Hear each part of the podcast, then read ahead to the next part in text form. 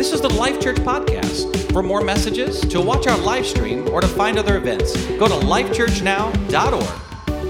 I don't know if you remember last year, I actually kind of alluded to it a little bit, but last year there was that ballistic missile scare in Hawaii. Remember that? Uh, where I, in fact, there's this text that, went out to every all the residents in Hawaii. This was the text that, that they received. Basically, ballistic missile threat inbound to Hawaii. Seek immediate shelter. This is not a drill. I mean, can you imagine? Can you imagine if you were, you know, having a nice leisure day and all of a sudden you get that text on your phone? Well, that's what happened. They received that text and it came in at 8:07 a.m. and for 38 minutes for 38 minutes, people thought this was the end. For 38 minutes, they were running, scurrying around, trying to find shelter. For 38 minutes, they thought the, the end of their world of their world had come. And so, what you found often in a lot of the text messaging and a lot of the conversations that were happening during those 38 minutes, that there was a lot of reprioritizing. Things that were once important were no longer important. There was a lot of text messages going on, a lot of phone calls happening, and they were communicating with their loved ones, and a lot of it sounded like the final goodbye. That's what that sounded like. That's what was happening during those 38 minutes. Of course, there was this one guy who at 8:07 was standing on a green pulling out a golf club, and he saw the text message and I don't know, maybe maybe things went through his head. I don't know what went through his head, but he, what he said was, "What a way to die." On the greens. And so he just went on, kept playing golf. So it's okay. He must have not had any family at home. I don't know. But for most people, there was this realignment of priorities that was taking place. They were assessing what was important. For most people, they were seeing the end in sight. It was the end of life, the end of days for them. And so last week we looked at, J- at Jesus' words in Matthew 25, and the context of the passage that we looked at is, is the end times, where Jesus is basically, talking about Judgment Day, when we will all face, face uh, our Lord. And so, a good question for us to ponder as we think about our resources and God's priorities is this What do I need to do now? What do I need to do now to be ready then? What do I need to do now to be ready then? Because when the end comes, we don't really think about the end too much. We don't actually ask ourselves that question very much. What do I need to do now to be ready then? Typically, the only time we ever ask that question when we're younger is when we're trying to figure out what's our retirement investment supposed to look like. You know, when we're filling out a form for our, for our or whatever, our retirement company and letting them know what to do with, our, with the money they're taking out of our check. That's about the only time we're thinking about the then. But most of us do not think that way. And yet it's a good question to be asking ourselves what do I need to do now to be ready then? So we're going to look at today we're going to look at the parable of the talents, a familiar parable to many of you. It's also found in Matthew chapter 25. Now, talent was a measurement of money and so when you read it, you might, uh, on a surface view, when you read word talent, you're thinking talents, like gifts, you know, uh, artistic gifts or talents, that you, guitar playing, that kind of stuff. That's not exactly what they're talking about. They're talking about money. It was equal to 20 years of a day laborer's wage. That was a talent. 20 years of a day laborer's wage. And so the NIV translates talent as a bag of gold, basically. And that makes sense because in those days, if there was any kind of transaction happening, buying land or whatever, they used bags of gold or silver to, to make that pur- purchase. So we're going to read about this master who leaves and basically calls his servants together and he entrusts his servants with his wealth, his money. Okay? That's what happens. So let's look at Matthew chapter 25, verse 14. It says, Again, Again, meaning he's basically just did another parable where he talked about the same thing, but now he's giving another example. Again, it will be like a man going on a journey who called his servants and entrusted his wealth to them. This is not unusual. This happened on a very regular basis. It wasn't unusual for a wealthy landowner to be called out on business and have to go travel some distance. Now, what was what the, the servants did not know is that they didn't know when he was going to come back because travel was, you know, unpredictable in those days. long distance communication was non existent. You couldn't call, you couldn't make a, a text message, you couldn't send an email. That didn't exist. And so they were uncertain. They weren't sure when he would come back. They didn't know the time frame that he would return. Kind of this idea that we're talking about, that Jesus is talking about. Are you what do you need to do now to be ready then, right? So what we don't know exactly when he's coming back. Then so he gathers them together, and this is what he does in verse, verse 15. To one he gave five bags of gold, to another two bags of gold, uh, two, two bags, and to another one bag, each according to his ability then he went on his journey. So he gives out his wealth, right? Now we said one bag of gold is like equal about 20 years of a laborer's wage. And so we can safely say that a bag of gold was probably about half a million dollars in our currency. All right, so about half a million dollars. And so two bags of gold is about a million dollars, and therefore two and a half bags of, or two bags, of, uh, five, five bags of gold is like two and a half million dollars. Okay? It's a lot of money, isn't it? Okay, I guess you're, you, you got more money than I do. So it is a lot of money to me, right? Two and a half million dollars is a lot of money, right? And his master is entrusting his servants with, with this while he's gone. Now, now, this distribution of this master, we look at it and we're like, it's not very fair. It doesn't seem very equal here. He gives one five bags of gold, another one two, and another one one. I mean, what's, what's he think? And that's typically how our Western mindset thinks because we think of equality, we think of fairness, we think that we should all be the same.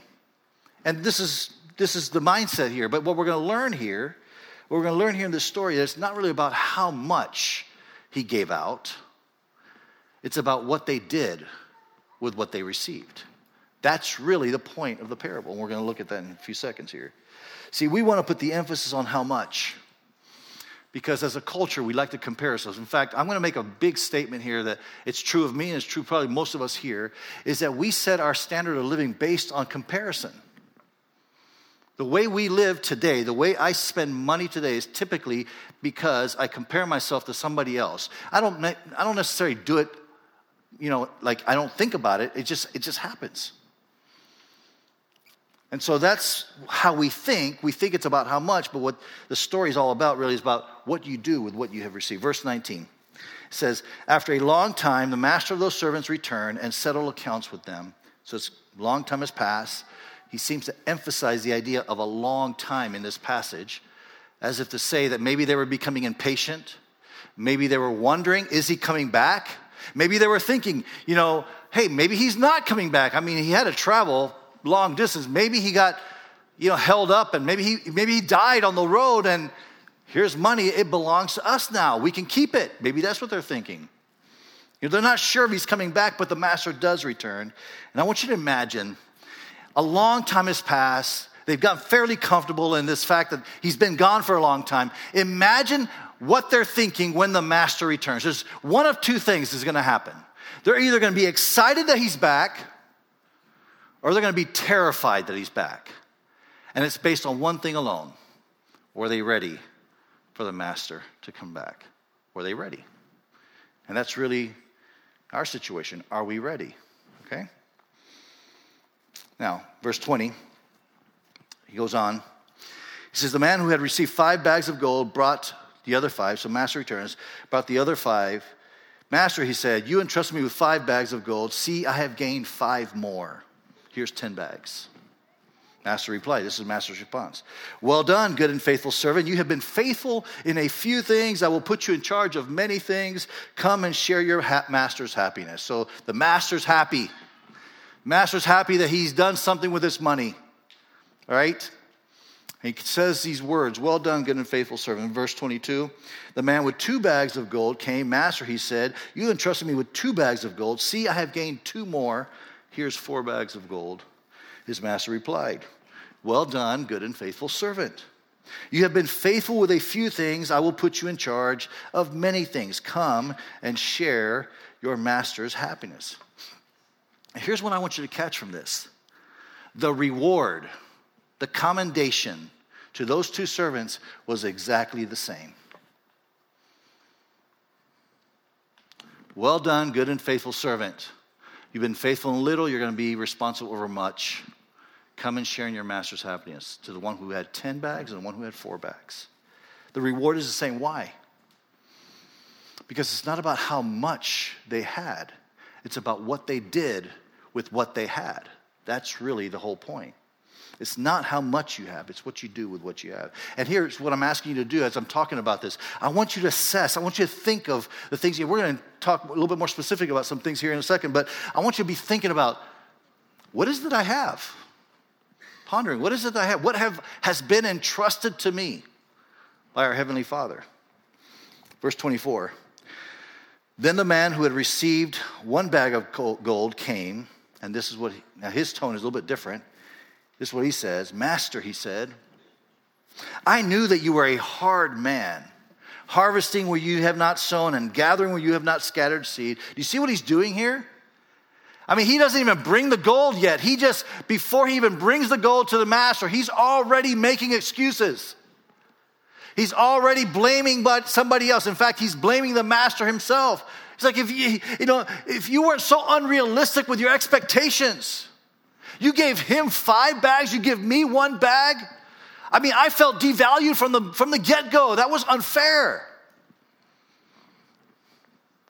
He's complaining. As soon as he sees the master, he starts talking about how the master is responsible. I've noticed that when it comes to managing our own resources, we tend to have the same, the same uh, response. That's our default. and we've not been responsible for the things that we've been given in terms of stewardship. And so instead of owning the responsibility, we then say, well, we start blaming others. It's, it's somebody else's fault, you know? Uh, it, it, we feel sorry for ourselves. We complain about our circumstance. We find reasons why this situation is unfair. That's what the servant does, right? He blames the master. He basically says it's because of you. Look what he says in verse 25. Because of you, I was afraid, and I went out and hid your gold in the ground. See, here's what belongs to you. Now, honestly, when I think about this, it's a bag of gold that the master gave him. Years have passed. The master comes back, the servant gives him back the same bag of gold. In my mind, if I think, I think about this, that's, well, it can't be that bad, right? I mean, he didn't spend it. He didn't squander it, right? He gives him back what the master gave him. In my mind, that's not that bad. And yet, listen to the master. He's furious. Verse 26, his master replied, You wicked, lazy servant! Exclamation point. He's angry. So you knew I harvest where I have not sown and gather where I have not scattered seed. Well, then you should have put my money on deposit with bankers so that when I return, I would have received it back with interest. And then here's the punishment. So take the bag of gold from him and give it to the one who has 10 bags, for whoever has will be given more. Whoever's been responsible with a little bit will be given even much more. And they will have an abundance, and whoever does not have, even what they have will be taken from them. And throw that worthless servant outside into darkness where there will be weeping and gnashing of teeth. That weeping and gnashing of teeth is a biblical imagery that you find throughout the Bible that basically represents deep regret. Deep regret. That this servant now is living with this deep regret about what he did not do. Often that's how we see it. An opportunity comes our way, and it's only after the fact that we look back and we say, wow, why didn't I make that investment? Why didn't I say what I should have said back then? Why didn't I do what I should have done back then? Because if I had, my life would be completely di- different. There's this weeping, weeping and gnashing of teeth idea. Here's a couple of things I want you to take away from this passage. First of all, God has generously entrusted you with his resources. So be grateful. Be grateful. In verse 14, it, it speaks of it as his wealth. His wealth. Last week we talked a little bit about this, right? That it's his wealth. It's this question of ownership. So everything starts with whose is it? Like in that video, whose is it? Who does it belong to? Right? And so we talked about that last week, how important it is for, for us to have that mindset that if we understand who it belongs to, that it's His, that we're simply stewards of His money, of His stuff, it actually makes things a whole lot clearer for us, biblically speaking. some of you understand that here. In fact, after service last week, you know, to be honest with you, when I start talking about money, I, like I said, uh, one of my three points was the third point was, uh, you know, a sign that that you know that maybe money is winning the battle over your for your heart is that you think this sermon is stupid, right? And and and so you probably if you're here and you think what I'm talking about is stupid, that's probably a sign of that. But I, but when I do that, when I come in and I start talking about money, I be honest with you, I have a, there's a little bit of angst inside of me because I, because I, I, I'm here. I, there's only one face looking at you. There's, you know, hundreds of faces looking at me, and I see your faces. And some people, I'm like, they're like, like, yeah, tell, convince me, Rich, convince me, you know. So it can be a little bit nerve wracking for me. The truth is, though, there's a lot of you that, that understand this because after service last week, many of you came up to me and said, shook my hand and said, hey, thanks for preaching that because you've begun to organize your life around the teachings of christ you are you see yourself as a steward and not an owner necessarily and because you live that way you want this you want to hear this stuff because you know it's life-giving you know it changes your life but, the, but if your, your perspective is, it's mine, like in that video, then you probably don't like me very much, right? Listen, when we get the biblical concept of ownership, when we understand that, we become very grateful. Our response is gratitude. Gratitude. I like what Paul says in 2 Corinthians chapter 8 the Apostle Paul is speaking, and he's talking to the Corinthians because the Corinthians, there's this famine going on in Jerusalem, and the Corinthians, you know, basically sent a big offering to the, to the church in Jerusalem. He's tr- they're trying to bless them. And Paul, thanking the Corinthians, he says, out of your abundant joy, in other words, they have this joy, and he talks about earlier in, in, in, Corinthians that this joy comes from this gratitude that they have of salvation because God has set them free. Because of this abundant joy, it has overflowed. This is what Paul says overflowed in rich generosity. If you want to know if somebody's grateful, the question is, are they generous? Are they generous? If someone's entitled or greedy, they're generally not very generous. So the test of gratitude is generosity. I like how Richard Foster, in his book Spiritual Disciplines, puts it. He says, God's ownership of everything changes the kind of question we ask in giving. God's ownership of everything changes the kind of question we ask in giving. Rather than how much of my money should I give to God, which is really the dominant question that most of us ask, I'm included in that. We learn, and, it's, and we learn it because it's not natural. We learn to ask, how much of God's money should I keep for myself? It's a completely different perspective. And in my experience, those who have learned to ask that question, how much of God's money should I keep for myself, live fuller, richer, more happier lives. They do. Another thought from this passage is God will hold us accountable for his resources, so we need to be intentional. The master's talking to the one who has one bag of gold, and he says, I don't know if you caught it, he calls him a wicked and lazy servant. Wicked and lazy servant. Now, typically, those two words don't like go together. I mean, you don't typically like you're lazy, therefore you're wicked, or you're wicked, therefore you're lazy. I mean, we don't put those two words typically, we don't parallel those words often. And so, Jesus, as he's telling this parable, it seems a little bit of a stretch to say he's lazy and therefore he's wicked, or he's wicked, therefore he's lazy. It's just hard to understand. I mean, I get lazy. Like, I might on a Sunday afternoon sit in my La-Z-Boy stretched out, you know? It's La-Z-Boy after all. And, and I'm watching something on TV and I don't really want to watch that. But the remote control's on the other side of the room right? And I don't want to get out of the La-Z-Boy to go get the remote control. And I would ask my wife, but she would say, You lazy, wicked servant. And that's what she would tell me. That's what she would say. Maybe she would. She, didn't, she wouldn't say it. She'd just think it. Um, but no. So so I, so instead of going and grabbing the remote, I just decide I'm going to watch what's on TV, even though I really want to watch it. That's lazy, but it's not wicked, is it? So it just it's just like in fact when we look at this, almost like we want this lazy servant that they're, whatever they did to be a lot more egregious than what they actually than what actually happened. Like they the master came back and he took the bag of gold and he embezzled the money. Or he took the bag of gold and he spent it on loose living. And, and then we could say, yes, it makes sense to call him a wicked and lazy servant. But he didn't do that. What this servant did is that he did nothing. Did you hear me? He's called a wicked and lazy servant because he did nothing.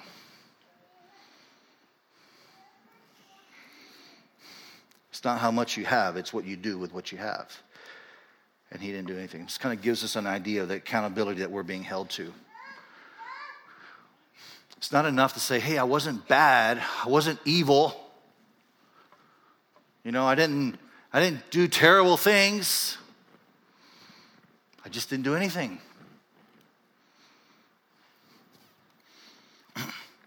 We've been entrusted with God's resources. We've been entrusted with God's resources. He doesn't want us to bury it. He doesn't want us to sit back and do nothing. He wants us to leverage His resources, the resources we've been given. He wants us to leverage that for His purposes and for His kingdom. And when we do that, we find true life and we find the response that the Lord gives to them. We're going to have to give account, basically. Now, to be honest with you, as a pastor, as a pastor of this church here, that kind of scares me. I mean, Life Church has, we've, we've experienced success, we've grown. There's an amazing amount of resources that have been given to Life Church, and I just, be honest with you, I'm, that scares me.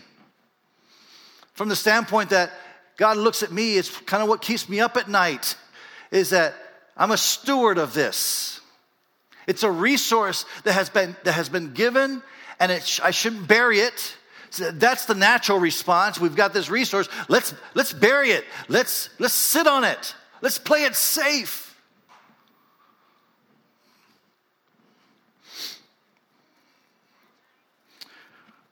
This is why we do some of the things around here that we do. Like, I'm convinced, I'm personally convinced that debt is a weight that just destroys marriages, it destroys lives, it destroys everything you can imagine. It's a weight that just can be so overwhelming. I'm convinced personally on that. And I can talk about it, and I can sympathize with the dilemma, but if that's all I do, then I'm not doing anything. And that's why we do financial peace around here.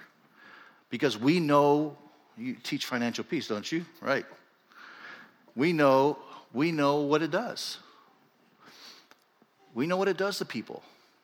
And so, as stewards of what God has given us, we're going to make sure that you, are, you have an opportunity to take Financial Peace University so that you can get out of debt, so you can live a life of freedom, so you can learn to leverage the resources that God has given you for His purposes and for His priorities and for His kingdom. That's why we're doing a campus in Cedar Rapids the reason we're doing a campus in Cedar Rapids is not because we just want to make it more convenient for the people who are traveling from Cedar Rapids to, to Coralville for, to go to church. I mean, that's a side benefit. But the primary reason is because we have been given a treasure. This church, all churches, we have been given a treasure. It's called the gospel of Jesus Christ. And we can't bury it, we can't keep it to ourselves. This week I've been, I have my moments. A very influential figure in my life was a guy named by the name of Keith Green. No relation, I wish, but there's no relation. Uh, Keith Green was a, an incredible musician, died in a plane crash back in the early 80s. But Keith Green used to sing these songs that were just passion, songs about going all out for Christ, no compromise, and all that kind of stuff, and really influenced my life deeply. And you'll find that you'll ask my wife every once in a while, I'll, I drift off into my Keith Green zone because I just, I don't know. I just this happens to me, you know. And before long, I'm crying and I'm watching missions videos and I'm pondering, should I go back to the mission field? You know, all that kind of stuff. You know, one of the things one of the things that Keith Green talked about once was he says a soldier knows a like a military soldier knows that the the the command that they have to follow is the last one that was given until they receive a new command they follow this, command. however crazy it might sound, they follow this order because it was the last, last one that was given. And he says the last order, the last command that you and I were given was to go into all the world and preach the gospel. We have no choice. We have no options. That's what we have to do if we are the church of Jesus Christ. And that's why, as a steward of resources that He's given us, we have to go. That's why we're going into Cedar Rapids. There are 300,000 people in this area that have yet to hear the gospel of Jesus Christ, that don't go to church on Sunday mornings. That right now, while you and I are sitting here in church, they're getting over a hangover. They're, they're trying to figure out how to, how to sign divorce papers. You and I are called to, to do that. And we're not going to sit back. We're not going to wait and hope that somebody else will do it. We're not going to bury the treasure. This is sacred to me. This is sacred to me. I want each, I want to. Because one day I'm going to stand before the Lord and I'm going to hear, this is what I want to hear. Well done, good and faithful servant. Well done, good and faithful servant. But I want each and every one of you to hear the same thing. So start leveraging the resources you've been given with for God's priorities, for God's kingdom. Listen, if I was where you are, if I was sitting in the seats where you are, looking at me and uh, hearing what I'm saying, I'd be like you probably. I'd probably feel the same way. I'd be like, yes, Rich, I, I hear what you're saying. I catch the passion by, by how you're talking about all that. I, I understand that. You might be even sitting there saying, Yeah, I need to make some changes in my life. I need to be more faithful in certain areas. I need to grow spiritually. I need to, you know, you might feel a little convicted. I know I've been many times sitting in a chair looking at a sermon or hearing a sermon and feeling convicted. But what happens to me too often is I feel convicted. I sit in the service and I hear the Holy Spirit, not the preacher, but the Holy Spirit speaking to my heart. I hear it. And then I'm like, yes, Lord, yes, yes. And I walk out the doors and it's out of sight, out of mind, and I do nothing. It's a little phrase that, that Jesus uses to the guy who give, he gives the five bags of gold. He says this when he gave the five bags of gold to us, he, he went at once he went at once and put his money to work. He didn't waste any time. He didn't sit back. He didn't look at the five bags of gold and say, Wow, I'm sitting on two and a half million dollars. This is pretty amazing. I'm, look how great I am. He didn't do that. It says he went at once and put it to work. It talks about action. It talks about responding to what the Holy Spirit might be saying to. It talks about getting busy. For some of you, that means maybe obedience in the tithe. You've tried to explain it five, five different ways why, and excuse yourself five different ways on why, or justify it, why it doesn't work for you. But maybe you're just simply, the Holy Spirit's trying to tell you, it's time to, time to step up. It's time to move at once. For some of you, it's not really about money because you don't have a problem giving. Maybe your resources are such, or maybe you're just accustomed to it, but, but man, time, you don't want to give of your time. Time is precious to you, right? But time is a resource as well that God has entrusted us with. And maybe the Lord is saying, hey, I want some of your time. Not all of it, just some of it. I want some of your time for my kingdom. So let me ask you again the question it's really a, a call to action. What do you need to do now to be ready then? What do you need to do now to be ready then? And my hopes is I want you to be moved spiritually, yes.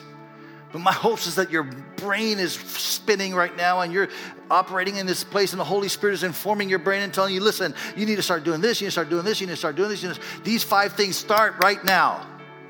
That's what I'm hoping the response is. And I can't speak for every single one of you, but I know that God speaks to us that way. What do we need to do now to be ready then? Because the Master is coming. The Master is coming. And I want, for me, as I want for every single one of you, all of us here, well done, good and faithful servant. Amen. So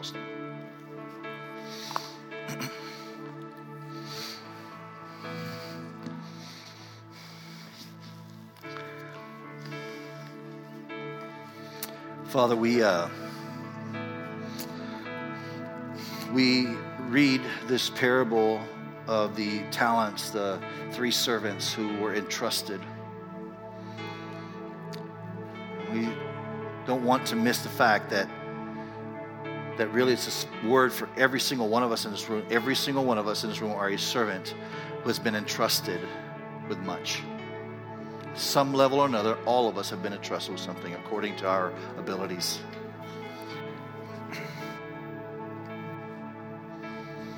Father, we don't want to be servant number three. We want to be servant number one or servant number two who gets busy and does what they're supposed to do, who prepares now for the future. So, Father, will you help us to make righteous choices right now? Will you help us to make a decision right this minute of what you have, what you would have us to do? Of releasing funds, of change of perspective, that it's not ours, it's yours, God. And that we'll start asking the right question not so much how do i how much money do i give to god or how much of my time do i give to god or how much of my energy do i give to god but rather we ask the other question how much of my of my energy do i keep for myself? How much of my time do i keep for myself? How much of god's time do i do i uh, keep for myself help us father give us a right perspective right now lord we just simply surrender our hearts to you completely we acknowledge it's not ours, it's yours, Father. Help us to make righteous choices in Jesus' name.